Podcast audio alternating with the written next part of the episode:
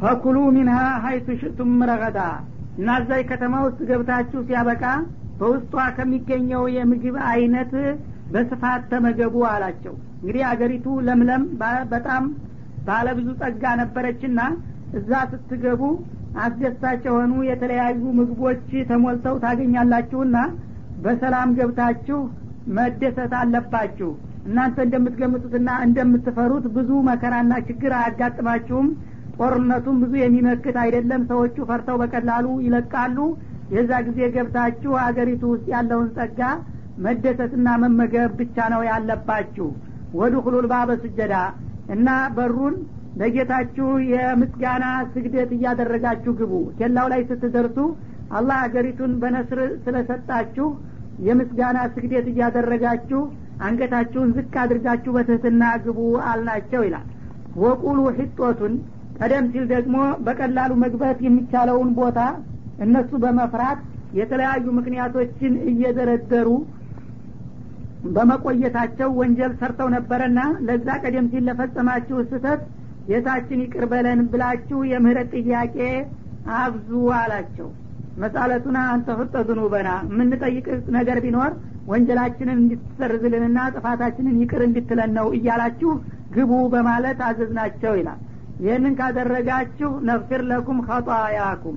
እስከ ዛሬ የፈጸማችኋቸውን ስህተቶቻችሁን ሁሉ እንምርላችኋለን አልናቸው።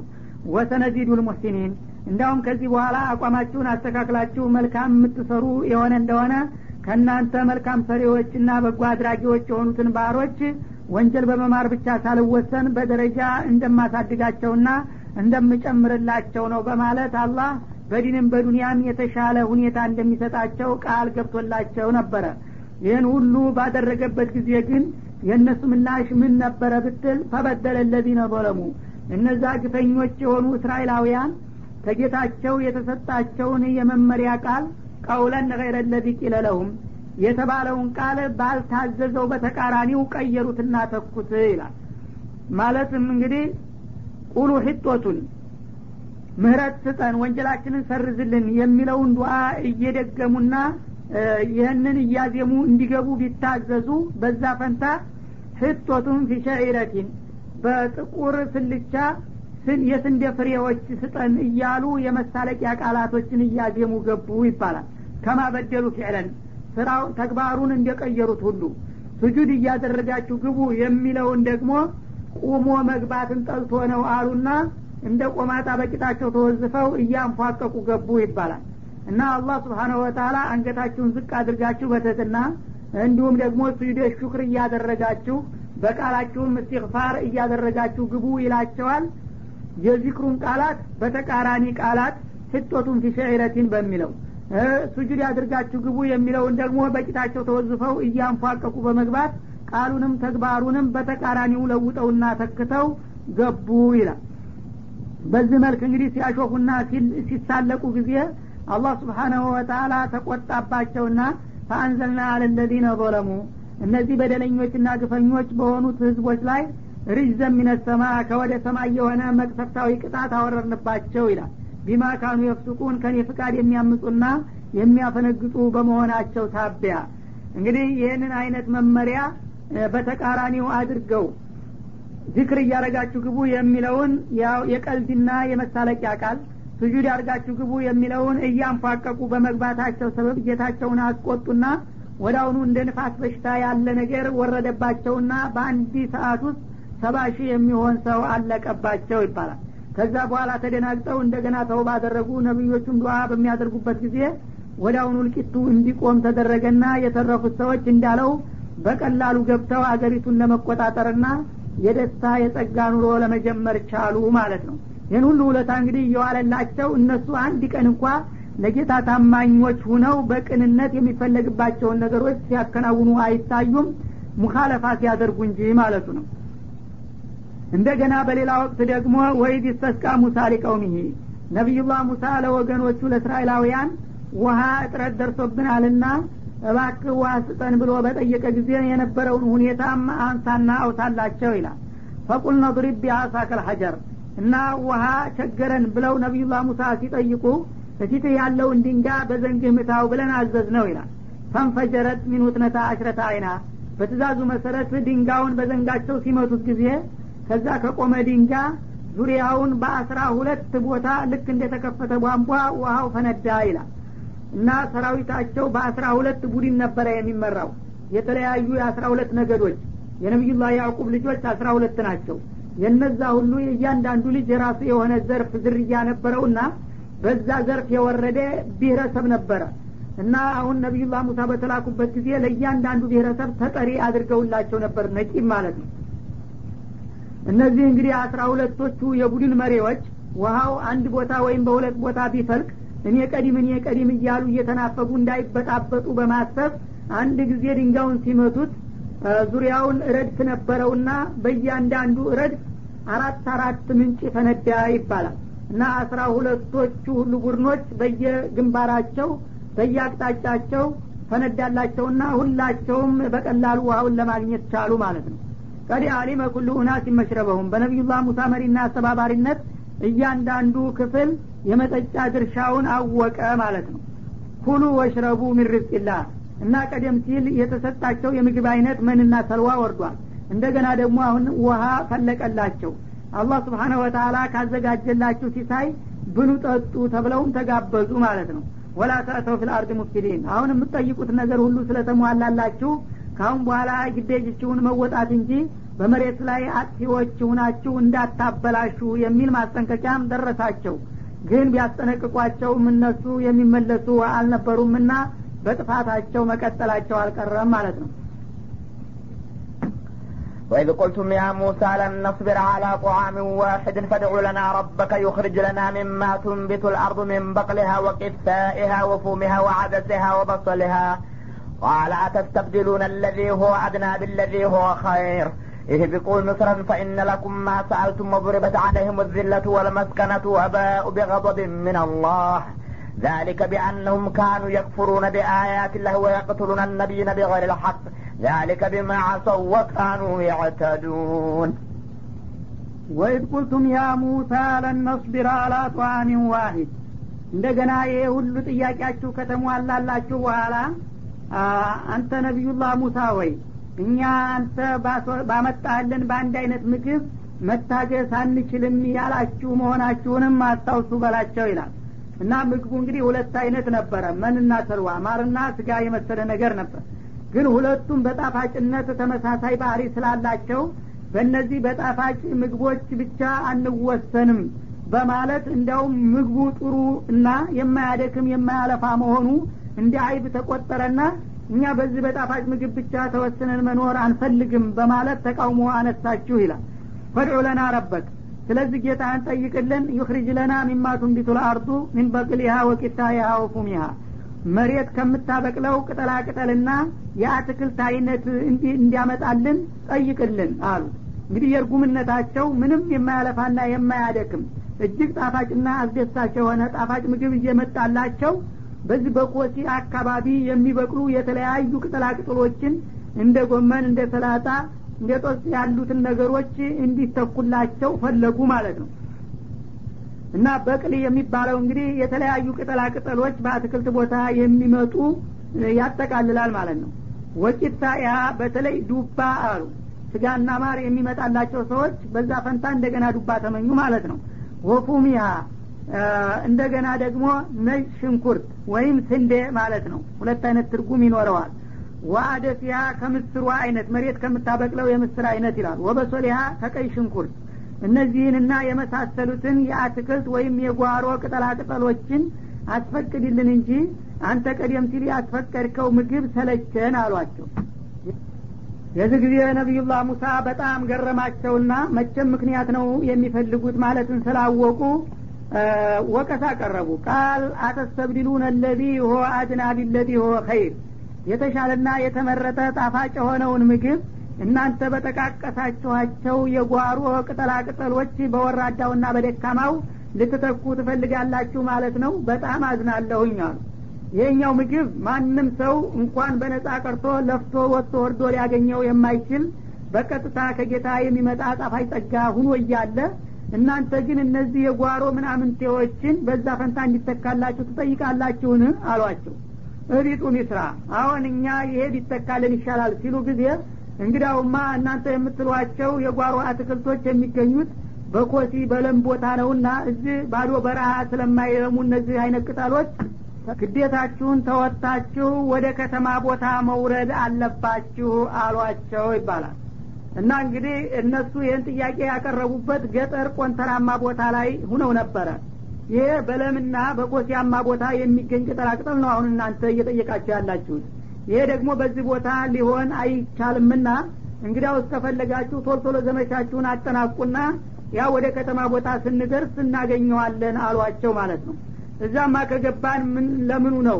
አሁን እዚሁ ነው እንጂ በማለት እነሱ ደግሞ ገተሩ ማለት ነው ፈኢነ ለኩም እዛ ከተማ ቦታ ከደረሳችሁ አሁን የምትጠይቁት ነገር ይሟላላችኋል አሏቸው ይባላል። ወይም እዛው ተነሳችሁበት ግብጽ ከተማ ስትመለሱ ነው አሁን የምትሏቸውን ቅጠላቅጠው ልታገኙ የምትችሉት።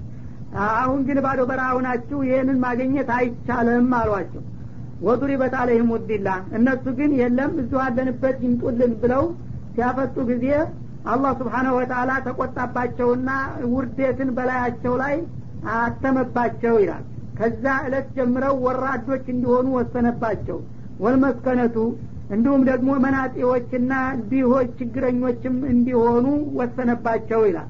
ስለዚህ እስራኤሎች ሀብት እንኳ ቢኖራቸው በተፈጥሯቸው መናጤዎች ሁልጊዜ እንደ ሀብታም አይደሰቱም ይባላል። ብዙ ገንዘብ እያላቸው እንደሌላቸው ተቆራምደው ተጎሳቁለው ነው የሚታዩት። እንደገና ደግሞ ልባቸው ጠባብ ነው ብዙ ገንዘብ ቢኖርም ያለን አይመስላቸውም። ሁልጊዜ ስጋትና ጭንቀት ስስት ያጠቃቸዋል ይባላል። ወባኡ ቢቀዶቢ ሚንላህ እና ጌታ ይህን ሁሉ እንክብካቤና ድጋፍ እያደረገላቸው እነሱ ግን ሁልጊዜ አፍራሽ የሆነ ጥያቄ በማንሳታቸው የጌታን ጸጋና ውዴታ አትርፈው በመመለስ ፈንታ የጌታን ቁጣ ሸምተው ተመለሱ ይላል። ዛሊክ እንዲህ ሊሆን የቻለበት ቢአነሁም ካኑ የኩሩነ ቢአያትላህ እነዚህ ሰዎች ወይም እስራኤላውያን የአላህን አንቀጾች የሚክዱና ወየቅቱሉነ ነቢይነ ቢገይር ልሐቅ የአላህን ነቢያት ደግሞ ያለ አግባብ የሚገሉ በመሆናቸው ነው ማለት ነው። አሁን የተጠቀሱትን ሁሉ ጥፋቶችና ወንጀሎች ከመስራታቸውን በተጨማሪ እንዲያውም የአላህን ነቢዮች ለምን ወደ ተውሂድ ጠራችሁን በማለት የገደሉበትም ጊዜ አለ። በዚህ በድርብርብ ወንጀላቸው ሳቢያ የጌታን ቁጣ ሸምተው ተመለሱ ይላል እና ነቢዮችን ያለ አግባብ የሚገሉ በመሆናቸው ሲል ለመሆኑ ነቢይ በአግባብ ይገደላል እንዲህ የሚል ጥያቄ ያነሳል። በእነሱ አስተሳሰብ እንኳ ለምን ገደላችኋቸው ቢሏቸው ያው የአላህን ትእዛዝ ስለነገሩን ይሉ እንደው እንጂ ሌላ የሚገደሉበት ምክንያት አይናገሩም ማለት ነው። በግልጽ ያው ንጹሐን መሆናቸውን እያወቁና እያመኑ የገደሉ አረመኔዎችና ጨካኞች በመሆናቸው ማለት ነው። ዳሊክ እና አሁን ቀደም ሲል በተጠቀሱት ጥፋቶችና ወንጀሎች ሰበብ አላህ ስብሓንሁ ወተአላ ይህን ቅጣት አወረደባቸው። ሊማ አሰው ወካኑ ያተዱን በተደጋጋሚ የጌታን ፍቃድ የሚያምፁና ድንበር የሚተላለፉ በመሆናቸው ሰበብ ነው አላህን በተደጋጋሚ የተለያዩ የጥፋት እርምጃዎችን ሲወስድባቸው የቆየው ነው የሚለው። እና ይህ ሁሉ እንግዲህ ጥፋት እንደ ማጥፋታቸው እስራኤል የሚባል ዝር ገጽ መጥፋት ነበረበት። ግን አላህ ስብሓነሁ ወተአላ ባጠፉ ቁጥር የተወሰነ እርምጃ ቢወሰድባቸውም እና መለስተኛ ቅጣት ቢፈጸምባቸውም እንኳ እንደገና ጨክኖ አይጨክንባቸውም። በሌላ ጊዜ ደግሞ ተውባ ይሰጣቸዋል ነቢይ ይልክላቸዋል። እንደዚህ እያደረገ በተደጋጋሚ በውለታ ያመጣችሁን ጌታ ባጠፋችሁ ቁጥር ርምት እያደረገ በተመለሳችሁ ቁጥር ደግሞ ምህረት እየሰጠ እስካሁን ድረስ ለዚህ ያበቃችሁ ጌታ መሆኑን አውቃችሁ አሁንም ይህን ውለታ በመገንዘብ ለእኔ ታማኞችና ቃል ኪዳናችሁን አክባሪዎች ሁኑ በላቸው እያለ ወቀሳውንና ግሳጤውን ይቀጥልላቸዋል ማለት ነው። እና አሁን እንግዲህ የተጠቀሱት ሁሉ የተለያዩ ጥፋቶች በአንድ ወቅትና በአንድ ትውልድ የተፈጸሙ አይደሉም። እና ከመጀመሪያዎቹ እስራኤላውያን ጀምሮ እስካሁን ድረስ ያሉት በቅደም ተከተል የሚፈጽሟቸው ናቸው ማለት ነው ግን ሲወቅስ በሁሉም ወቀሳቸው። ያለፉትንም ሁሉ እንግዲህ አባቶቻቸው አያቶቻቸው የሰሩትንም እነሱ ጥፋት ናቸው ብለው ስላልተጸጸቱ እነሱም ራሳቸው ተስማምተውባቸዋልና የራሳቸው ወንጀል በማድረግ ይወቅሳቸዋል ማለት ነው። እንደገና ደግሞ ተተኪው ትውልድ ያንኑ ተመሳሳይ ጥፋት በየጊዜው ስለሚደግም ቀደም ሲል እንግዲህ በአቶዎቹ ይህን አይነት እርምጃ እንደወሰድኩኝ አሁንም በእናንተ ላይ እንደምደግምና እንደምጨምር እወቁና ተጠንቀቁ ለማለት ነው ማለት ነው። እና አባት ያጠፋው ጥፋት ልጅን አያስወቅስም የሚባለው ልጅ ከጥፋቱ ንጹህ እስከሆነና በአባቱ ጥፋት እስካመነ ድረስ ነው። አባቴ ጥሩ አድርጓል ይሄን ነገር እኔም በሆን ኑሮ ደግፈው ነበረ ካለ እሱም እንዳጠፋ ስለሚቆጠር ያስወቅሰዋል በማለት ነው። እና በአጠቃላይ እንግዲህ እነዚህን የተለያዩ ጥፋቶች እያነሳ እስራኤላውያንን የሚወቅሰው በአንድ መልኩ እነሱ ላላወቃቸው ሰው ንጹሐንና ቅዱሳን መስለው ስለሚቀርቡ ነቢዩን ለማታለል እኛ እኮ ነቢይነትን ለማረጋገጥ ብለን ነው እንጂ የምንከራከርህ አለበለዛ የነቢይ ደጋፊዎች ነን። እኛ በታሪካችን የታወቅን ጥሩ ሰዎች ነን ይሉ ነበረ እናንተ ታዲያ ንጹሐን ከሆናችሁ ማን ጥፋተኛ ሊሆን ነው? በተለያየ ጊዜ ይህን ይህን ይህን ይህን ያጠፋው ማን ሆነና ነው? እኛ ጥሩ ሰዎች ነን የምትሉት የምታታሉትን አታሉ ብሎ ለማጋለጥ ነው። በሌላ በኩል ደግሞ የእኛ የነቢይ ተከታይ የሆኑ ሰዎች የእነሱን የጥፋት ጎዳና እንዳይከተሉ እነሱን እንዴት እንዲያጠፋቸውና እንደቀጣቸው በማሳወቅ ለማስጠንቀቅም ፈልጎ ነው ማለት ነው إن الذين آمنوا والذين هادوا والنصارى والصابئين من آمن بالله واليوم الآخر وعمل صالحا فلهم أجرهم عند ربهم ولا خوف عليهم ولا هم يحزنون وإذ أخذنا ميثاقكم ورفعنا فوقكم الطور خذوا ما آتيناكم بقوة واذكروا ما فيه لعلكم تتقون. ثم توليتم من بعد ذلك فلولا فضل الله عليكم ورحمته لكنتم من الخاسرين. ولقد علمتم الذين اعتدوا منكم في السبت فقلنا لهم كونوا قردة خاسئين. فجعلناها نكالا لما بين يديها وما خلفها وموعظة للمتقين. ኢነ ለዚነ አመኑ እነዚያ ያመኑት ይላል ማለትም ያው በነቢዩ መሐመድ አለህ ሰላቱ ወሰላም ነቢይነት ያመኑትና የተቀበሏቸው ሙሀጅሮችና አንሳሮች ማለት ነው። ወለዚነ ሀዱ እነዚያም ደግሞ የይሁዳ እምነት ተከታይ ነን የሚሉት በኒ እስራኤሎችና የእነሱ ተከታዮች ማለት ነው። ወነሳራ የክርስቲያኑ እምነት ተከታይ ነን የሚሉትም ወሳቢኢን ከይሁዳና ከክርስትና እምነት ደግሞ የተገነጠሉና የብቻቸው ለየት ባለ መልኩ ከዋክብቶችን የሚያመልኩ ወይም በአንድ መልኩ የነቢዩላህ እብራሂም ተከታዮች ነን የሚሉ የሆኑ ወገኖች ቢሆኑም መን አመነ ቢላህ አሁን ከተጠቀሱት የተለያዩ ክፍሎች መካከል ከዛሬ ጀምሮ በአላህ በፈጣሪው በትክክል ያመነ በመኖሩና በብቸኝነቱ ወልየውሚል አኪር በመጨረሻም ቀን ደግሞ ሙቶ መነሳትና መጠየቅን ሳያወላውል በቆራጥነት የተቀበለ ወአሚለ ሳሊሓ በተረፈው እድሜው ደግሞ ጌታው የሚፈልግበትን መልካም ሁሉ የሰራ ፈለሁም አጅሩም ለእነዚህ ለተለያዩ እምነት ተከታዮች ሁነው ከቆዩ በኋላ እንደገና አሁን በመጨረሻው በእስላማዊ መርሆ ተጠቃለው ትክክለኛውን መንገድ የተከተሉ ከሆኑ ለእንዲህ አይነቶቹ አማኞችና መልካም ሰሬዎች ተገቢ ምንዳቸው አላቸው እንደ ረቢህም ጌታቸው ዘንድ ይላል። ወላ ከውፍን አለይህም እና ቀደም ሲል በተለያዩ እምነቶች ውስጥ በነበሩበት ወቅት በፈጸሙት ወንጀል እንጠየቃለንና እንቀጣለን ብለው አይፈሩም። ወላሁም ያህዘኑን እንደገና ደግሞ ለትክክለኛ ንጹሐን አማኞች የሚሰጠው ጸጋ ያመልጠናልና ይጓደልብናል ብለውም እንደማያዝኑ ነው ይላል። ማለትም እንግዲህ አላህ ስብሓነሁ ወተአላ ነቢዩ መሐመድ ከመምጣታቸው በፊት ሰዎች የተለያዩ እምነቶች ውስጥ ነበሩ ማለቱ ነው። አንዱ ክፍል የይሁዳ እምነት ተከታይ ነኝ ይል ነበር። ሌላው ደግሞ ክርስትና እንከተላለን ይል ነበር። ሌላ ደግሞ ሳቢ ነኝ የሚል ነበረ። ከዛም ሌላ ደግሞ የተለያዩ ጣዖት አምላኪዎችም ሳቢዎችም ነበሩ። እንግዲህ በቆዩበት ይቆዩ ብቻ እስልምና ከመጣ ወዲህ ከተለያየ እምነት ተመልሰውና ተሰባስበው በነቢዩ መሐመድ በኩል የላኩትን ፍቃዴን ተቀብለውና አምነው መልካም የሰሩ ከሆኑ ትናንትና ይሁዳ ነበርክ ከትናንት ወዳ ክርስቲያን ነበርክ። እንትና እያልኩኝ አንተ ግማሽ እድሜህን አንተ ሩብ እድሜህን በኩፍር አሳልፈሃልና አልቀበልህም ብዬ የምወነጅልና የምኮንን አይደለሁም።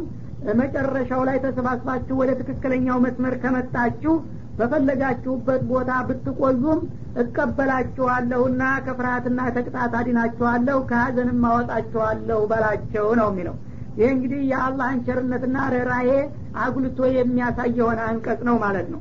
ነቢያችንም በሀዲሳቸው አልእስላሙ የጁቡ ማቀብላ አሉ።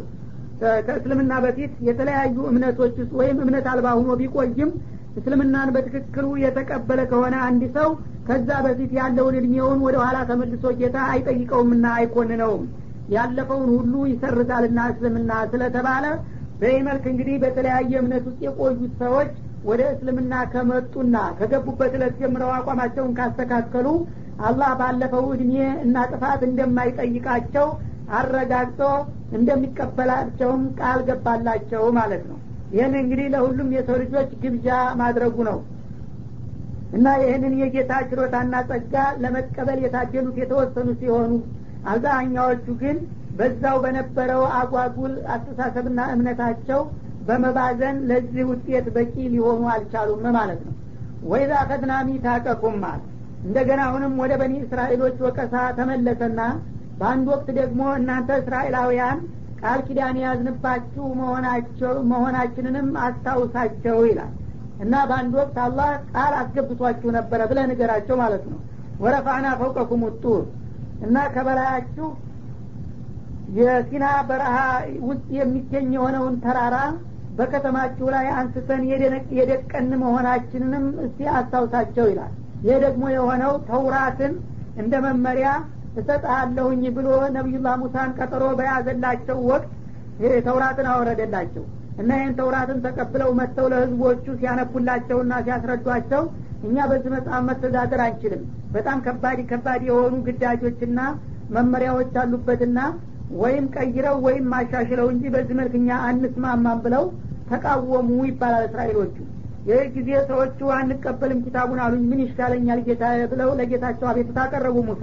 ይህ ጊዜ ወደው ነው መጀመሪያ አምጣልን ብለው ሲያበቃ እንደገና አንቀበልም የሚሉት የቀበሌ ያረቀቀውና እንዲሁ ዝም ብሎ መሀይም ያጸደቀው አደረጉት እንደ እኔ የቀረጽኩትን ህግ አንቀበልም የሚሉት እንዴት ነው? በግዳቸው ይቀበላሉ። ውሰድና አስቀምጥ እኔ የማረገውን አረጋለሁ አላቸውና ልክ እሳቸው ከተማው እንደደረሱ ያ ኪታቡ የወረደበትን ትልቅ ተራራ ከመሬት ነቀለና አላህ እንደ ዳመና በአየር ላይ እያግበሰበሰ አምጥቶ በከተማው ላይ እንደዚህ አንጠለጠለው ይባላል ድንኳን አስመስሉ። እና መላይኮቹ ድምጻቸውን ከፍ አድርገው አሁን በነቢዩላህ ሙሳ በኩል የመጣውን ተውራት እንደ መመሪያ አምናችሁ ትቀበላላችሁ ወይ? አንድ መልስ እንፈልጋለን። ወይ እንቀበላለን ወይ አንቀበልም በሉ አሏቸው። ይህ ጊዜ ቀጥ ብለው ሲያዩት በከተማው ላይ እንግዲህ ያ ተራራ ተንጠልጥሎ ሲያው ጊዜ አንቀበልም ካሉ እንደሚጨፈልቃቸው ስላመኑ ወደ አሁኑ በድንጋጤ ተርበትብተውና ተርበድብደው እንቀበላለን በማለት ቃል ገቡ። እንዳውም ጌታ ቀድሞ እንዳያጠፋቸው በመስጋት ሱጁድ ያደረጉ ይባላል ለተዋዙ። እንደ መሬት ላይ ተደፍተው ነው ቃሉን መልሱን የሰጡት። እና በቀይ ጉንጫቸው መሬት ተመርኩዘው በግራ አይናቸው ወደ ላይ አጎርጠው እያዩ ጌታ እንቀበላለን እባክ መልስልን በማለት ተማጸኑ ይባላል። እና ይህ ጊዜ ጋራው ወደ ነበረበት ቦታ አስመልሶ አስቀመጠው ማለት ነው። ከዛ በኋላ እንግዲህ በግዳቸው ሳይወዱ ይህንን ተውራትን ተቀበሉ። ይህንን ያደረግኩ መሆኔንም አስታውሳቸውና እስቲ ንገራቸው ይላል አላህ ስብሓን ወተላ ሁዱ ማአተይናኩም ቢቁዋ የሰጠናችሁን የመመሪያ መጽሐፍ በንቃትና በትጋት ተቀበሉ። አለበለዛ ዋጋችሁን ታገኛላችሁ ተባሉ። ወዝኩሩ ማፊ ተቀበሉ ስላችሁ ደግሞ ጽሁፉን ወይም ሰሌዳውን ተቀብላችሁ ግድግዳ ላይ አንጠልጥሉት ማለት ሳይሆን በውስጡ የተዘገቡትን ቁም ነገሮች በጥሞና አንባችሁና ተረርታችሁ በስራ ላይ አውሉ። ለአለኩም ተጠቁን ይህን ያደረጋችሁ እንደሆነ ከሚከተላችሁ መዘዝ ትድናላችሁና ታመልጣላችሁ። አለበለዛ ዋጋችሁን ታገኛላችሁ የሚል አደገኛ ዛቻ አዋረቀባቸው ማለት ነው። ይህ ጊዜ ወደ አሁኑ ከመሞት መሰንበት በማለት ተቀበሉ። ግን ከልባቸው ስላልሆነ እንደገና መሽረክረካቸው አልቀረም ደግሞ እየቆዩ ማለት ነው። ثم توليتم من بعد ذلك። ኪታቡን በግድ ከተቀበላችሁ በኋላ እንደገና ደግሞ ቀስ በቀስ ያንን በኪታቡ ውስጥ የተዘገበውን ግዴታና የታዘዘውን ትእዛዝ ከመፈጸም ወደ ኋላ መንሸራተትና ማሸብሸብ ጀመራችሁ فلولا فضل الله عليكم ورحمته። በአጠቃላይ የአላህ ትሩፋትና ርኅራዬው በእናንተ ላይ ባይኖር ኑሮ لكنتم من الخاسرين እንደ እናንተ ጥፋትና ድርጊት ቢሆን ኑሮ በዚቹ በምድር ላይ የሚጠፉና የሚከስሩ ከሆኑት ህዝቦች ትሆኑ ነበረ። ዳሩ ግን እናንተ ደጋግማችሁ ብታጠፉም እኔ በእናንተ ላይ ጨክኜ የማልጨክን የትሩፋትና የርኅራዬ ባለቤት በመሆኔ እስካሁን ዘራችሁ በዚህ ምድር ላይ ሊቀጥል ቻለ እንጂ እንደናንተ አድራጎት ቢሆን ኑሮ በዚህ ምድር ላይ ዘራቸው ከጠፉት ሰዎች ትሆኑ ነበረ በማለት እስቲ ንገራቸውና አስታውሳቸው ይላል። እና ተውራትንም እንግዲህ በዚህ ሁሉ ግዳጅ ላይ ተጨንቀው ነው እንዲቀበሉ የተደረጉት እንጂ እንዲህ በሰላምና በቀላሉ አይደለም ማለቱ ነው። ወለቀድ አሊምቱም ለዚነ እዕተደው ሚንኩም ፊሰብቲ ከእናንተ መካከል ደግሞ በቅዳሜ ዕለት ህግ የተላለፉና ጥፋት የፈጸሙትንም ሰዎች ታሪካቸውን ታውቃላችሁ። እንደማትረሱት ተስፋ እናደረጋለን በላቸው። ፈቁልና ለሁም ኩኑ ቂረደተን ካቲኢን እና በቅዳሜ ዕለት ህግ ጥሰው ከስብ በመከሰባቸው ጌታቸውን አስቆጥተው የተዋረዳችሁ ዝንጀሮ ሁኑ ያልናቸው ወገኖች ከእናንተው መኖራቸውን ታውቃላችሁ። ይህም የሚረሳ አይደለም በላቸው ይላል። ይሄ ደግሞ በአንድ ወቅት እንደዚሁ ከሳምንቱ ቀናቶች አንዷን ቀን ለኢባዳ ብቻ እንድታደርጓ ትፈልጋለሁኝ አላቸው። በአንዱ ነቢይ አማካይነት ይባላል። ይህ ጊዜ እሺ ብለው ተስማሙ። ታዲያ የትኛው ቀን ቢሆን ይሻላል አላቸው። እንደኔ ከሆነ አርብ ቀን ቢሆን እመርጥላችኋለሁ ጁሙአ አድርጉ የኢባዳ ቀን አላቸው። ይህ ጊዜ መቼም ርጉሞች ናቸውና አይሆንም ጁሙአ አንስማማም አሉ። እንግዳ ሲላቸው ቅዳሜ ቢሆን ይሻላል። ብዙም ርቀው ሳይሄዱ ብቻ እሱ ያላቸውን ላለመስማት ማለት ነው። ለምን ቢሏቸው ይባላል አላህ አለምን መፍጠር የጀመረው እሁድ ቀን ነው አሉ።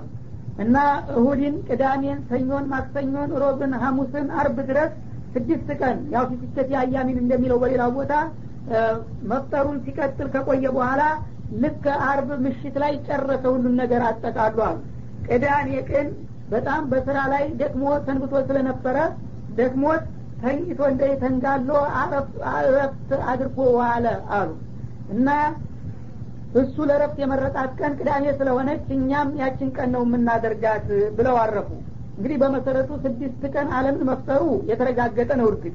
ግን እነሱ እንደሚሉት ስድስት ቀን በስራ ተጠምዶ ስለቆየ የደከመው እና ያረፈ እንዳልሆነ አረጋግጧል በሌላ ቦታ። ወማ መሰና ሚልሁ ይላል።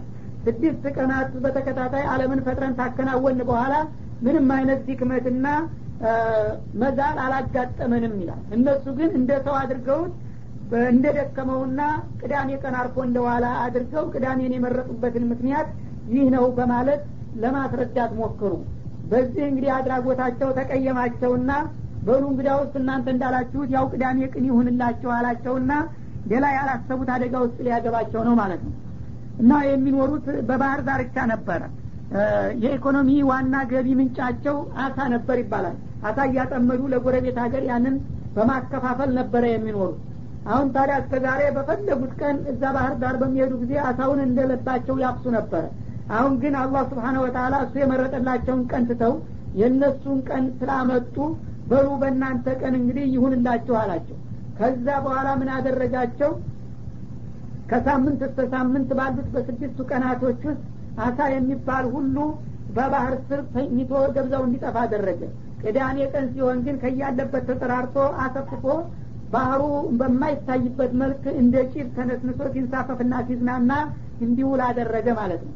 ይህ ጊዜ ኢብሊስ አጋጣሚውን ተጠቀመና እናንተ በችግር ታልቃላችሁ እንደ በዘዴ ይህንን አሳ ማደንና መጠቀም መቻል አለባችሁ ብሎ መከራቸው።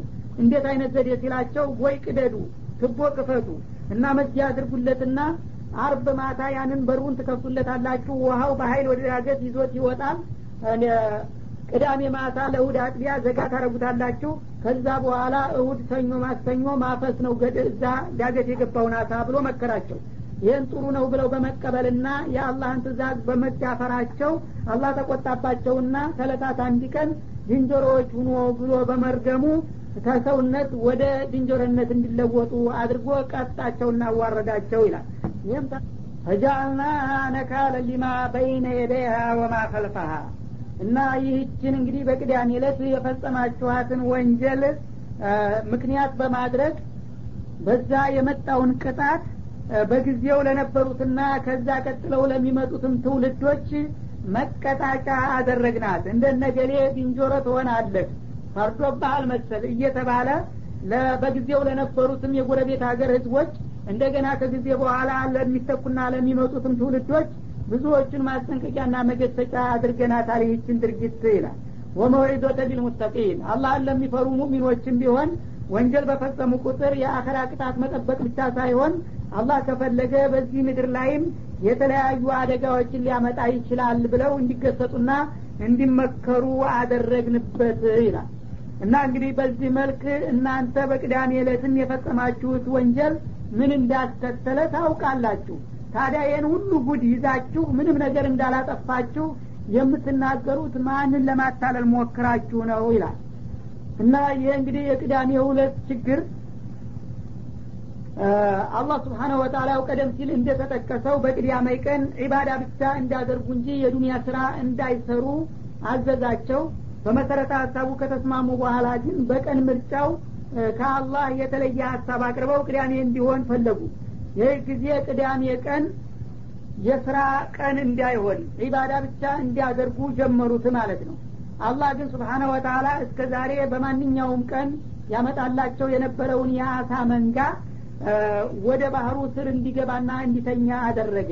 ቅዳሜ ግን ማንም ስለማያድ ነው በባህሩ ላይ እየተንሳፈፈ እንዲዝናና አደረገው ማለት ነው። ጎመጁ ስድስቱን ቀን ሁሉ አፋቸውን ከፍተው መረብ ቢዘረጉ መድኃኒት ቢረጩ አንድ ነገር የሚጨበጥ ጠፋ። ቅዳሜ ቀን ሲሆን ግን ውሃው አይታይም። እንደብቅ በላው ላይ ተነስንሶ ፀሐይ ሲሞቅ ይውላል። ጊዜ ተቸገሩ ተጨነቁ እና በሀሳብ ተከፋፈሉ። ምን ይሻለናል ማለት ጀመሩ። ይህ ጊዜ አጋጣሚውን ተጠቀመና ኢብሊስ መጣላቸው። ሰው መስሎ በገሃድ ይባላል። እናንተ እንዲህ አይነት ችግር አጋጥሟቸዋል ማለት ሰምቼ መጣሁኝ ይላል። እና መቼም እድሜ የቆየ ትልቅ ሰው በመሆኔ እድሜው የቆየ ሰው ብዙ ትምህርትን ያካፍታልና ለችግራችሁ መፍትሄ ልሰጣችሁ መጣሁ ይላቸዋል። እነሱ ደግሞ ሰው መስሏቸው በጭንቀት ምን አይነት የተመረቀ ሰው መጣልን? እስቲ አባባ ታዲያ ምን ይሻለናል እያሉ አተፈሰፉ ይባላል ከሱ መመሪያ ሊቀበሉ።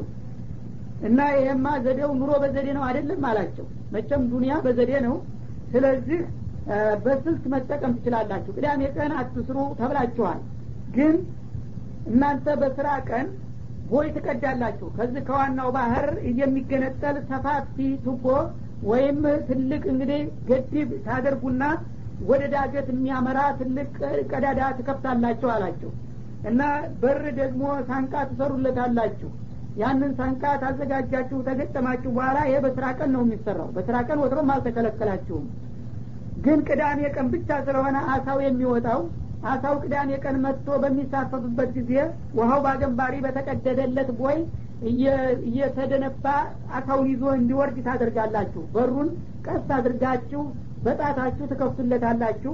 ውሀው በሀይል እየያዘው ሲጓዝ ካደረና ከዋለ በኋላ ልክ ቅዳሜ ለእሁድ አጥቢያ ሲሆን ቀስ አድርጋችሁ በብስራችሁ ጫፍ ወይም በጣታችሁ በሯን ብቻ መለስ ታደረጋላችሁ ወደ ታ የወረደው ውሃ እንደገና አሳውን ይዞ ተሄደ በኋላ እንዳይመለስ ትዘጉበታላችሁ።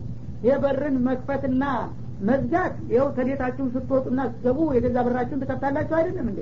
እንደዛ ማለት ነው። ይሄ ስራ አይባልም። በዚህ መልክ እንግዲህ በአሉም ሳይደፈር እናንተም ደግሞ ችግር ሳያጋጥማችሁ ዲንንም ዱንያንም ይዞ መጓዝ ይቻላል በማለት ይህን መመሪያ ይሰጣል። ይህ ጊዜ እነሱ ለሁለት ተከፈሉ። በጣም ኢማናቸው ጠንከር ያሉት ይሄ መኪደተ ሸይጣን መሆን አለበት አሉ። አላህን በዘዴ ማን ቀድሞ? መጀመሪያ በቀጥታም ሆነ በተዘዋሪ ቅዳሜ እንዲያስከስቡ ተብለናል ተስማምተናል። መከሰብ አንችልም ይሄም ከስብ ነው። አላህ ይጣለናል አይሆንም አሉ። አብዛኛዎቹ የዋሆችና ቂሎች ግን ይሄ ሰውየው እንዳለን ከስብ አይባልም። መንገዱን ቦዩን የምንቀደው በስራ ቀን ነው በሩን የምንገጥመው በዛ ቀን ነው። አሁን ግን በሯን መክፈትና መዝጋት እንደ ስራ ስለማትቆጠር በመልክ መጠቀም አለብን በማለት ለሁለት ተከፈሉ ማለት ነው እና በሚከፈሉበት ጊዜ እንግዲያውስ እናንተ የምታመጡት በላ እኛንም እንዳያጫምረን አሉና እነዚህ ሙሚኖቹ ሰፈራቸውን ከፈሉና በእጥር ገደቡት ይባላል። እና በየጊዜው እየሄዱ ግን እነሱን መምከር ጀመሩ። ተው ትጠፋላችሁ እናንተ ሰዎች አረባካችሁ እያሉ ይመክሯቸዋል። እነዛ ደግሞ ይልቁንስ በችግር አትቆላ እንደኛ ብትጠቀም ይሻልሃል እያሉ እነሱም በበኩላቸው ዳዕዋቸውን ቀጠሉ ማለት ነው። በዚህ መካከል ሶስተኛ ቡድን ተፈጠረ ሊመተዒዙነ ቀውመን ኢላሁ ሙሊኩሁም ወሙዓዚቡሁም አዛበን ሸዲዳ የሚል ማለት ነው። እና እነሱን ጧት ማታ እየሄዳችሁ ተው እያላችሁ እነሱ ጋር ምን አጨቃጨቃችሁ? አንድ ጊዜ አውቀው ገብተውበታል። አላህ ሊያጠፋቸው የፈለጋቸውን ሰዎች እናንተ በየጊዜው እየሄዳችሁ መጨቃጨቅ አያስፈልግም። አርፋችሁ አትቀመጡም እያሉ ዳዒዎችንና መካሪዎችን የሚያሳንፉ ተፈጠሩ ማለት ነው። እና በዚህ መልክ እንግዲህ እየቀጠሉ እያሉ ከእለታት አንድ ቀን መሸና ሌሊቱን አላህ ስብሓነ ወተላ ኩኑ ቂረደተን ካሲን የሚለውን አዋጅ አስተጋባባቸው ይህ ጊዜ የተኙትም እንደተኙ የተቀመጡም እንደተቀመጡ ወደ ዝንጀሮነት ተለወጡ ይባላል። ጠዋት በሚነጋበት ጊዜ እነዚያ የሙእሚኖቹ ሰፈር ተነስተው በራቸውን ሲከፍቱ እዛ ሰፈር ምንም አይነት ድምፅ የለም። ብቅ ብለው ሲመለከቱ የሚከፈት ቤት የለም። ጸጥ አለ። ይህ ጊዜ ምን ሆኑ ብለው ቢጣሩ ድንጋይ ቢወረውሩ ምንም ነገር ጠፋ ተደናግጠው ያው ዘመዶች ቤተሰቦች ስለነበሩ አንዱ አጎቱ አባቱ ወንድሙ እህቱ እናቱ አለ። እየሄዱ በር ቢደበድቡ ማንም አይከፍትም። በር እየሰበሩ ሲገቡ ጊዜ ዝንጀሮ ሁነው አይናገሩ አይጋገሩ በአይናቸው ብቻ ሰዎችን ሲያዩ እየተቁለጨለጩ እንባቸው ብቻ መውረድ ሆነ። አያገሌ ተው ብልህ እንዲህ ብለህ እንዲኩን አረፍ ይሏቸዋል። ይህ ጊዜ አንገቱን እንዲህ እየወዘወዘ ብቻ ማልቀስ ሆነ ይባላል። በዚህ መልክ እንግዲህ ለሶስት ቀናት ያህል ከቆዩ መቀጣጫ ከሆኑ በኋላ እንዳሉ ዘራቸውን አጠፋቸው። በዛው በዝንጀሮነት ሀለትም ሆነው ሊቀጥሉ አልቻሉም። ወደ አሁኑ አላህ አጠፋቸው ይባላል። እና እንግዲህ በአሁኑ ጊዜ በአንዳንድ ሽርዮች አስተሳሰብ የሰው ዘር ከዝንጀሮ ጋር ይገናኛል የሚለው ታሪክ ጋር አይዛመድም ያባላል እነሱ የሚሉት መጀመሪያ ዝንጀሮ ነበር ከዛ ቀስ በቀስ እየተሻሻለ ሰው ሆነ ነው የሚሉት እነዚህ ሽዕዮቹ አላህ የሚለው ግን መጀመሪያ ሰው የነበሩትን ሰዎች በወንጀላቸው ሳቢያ ዝንጀሮ አደረግኳቸውና አዋረድኳቸው። ከዛም በኋላ ደግሞ ጠፍተዋል። ዘራቸው ሊቀጥል አልቻለም። በአሁኑ ጊዜ አይገኝም ማለት ነው። እና በዚህ መልክ እንግዲህ ዝንጀሮ ሁናችሁ የተዋረዳችሁት እናንተ አይደላችሁም እንዴ? ታዲያ ለማያውቃችሁ ሰው ሰው ልትመስሉ እኛ እኮ ጥሩ ሰዎች ነን እያላችሁ የምታታልሉት እነ የእነዛን ሰዎች ታሪክ ረሳችሁ እንደ ብለ እስቲ ንገራቸውና አስታውሳቸው ይላለ ነብዩ ማለት ነው ፈጃአልናሃ ይህችን መስካ ማለትም ከሰውነት ወደ ዝንጀሮነት የመቀየርን ድርጊት ማለት ነው። ነካለን ሊማ በይነ በጊዜዋ ለነበሩት ህዝቦች መቀጣጫ አደረግን። ያው ከነሱ ራቅ ብለው ለሚገኙት የሌላ ህብረተሰቦች እነሱ ድርጊት መቀጣጫና ማስጠንቀቂያ እንዲሆን ተደረገ ማለት ነው። ወማ ከልፋ ከዚህ ከድርጊቷ በኋላ ደግሞ ቀጥለው በተለያዩ ዘመናት ለሚመጡትና ለሚከተሉ ትውልዶችም በተመሳሳይ መልኩ መቀጣጫ አደረግናት። ወመወዒዞተ ሊልሙተቂን ለጋዲዎቹ ብቻ ሳይሆንም እንደገና አላህን ለሚፈሩና ለአማኞች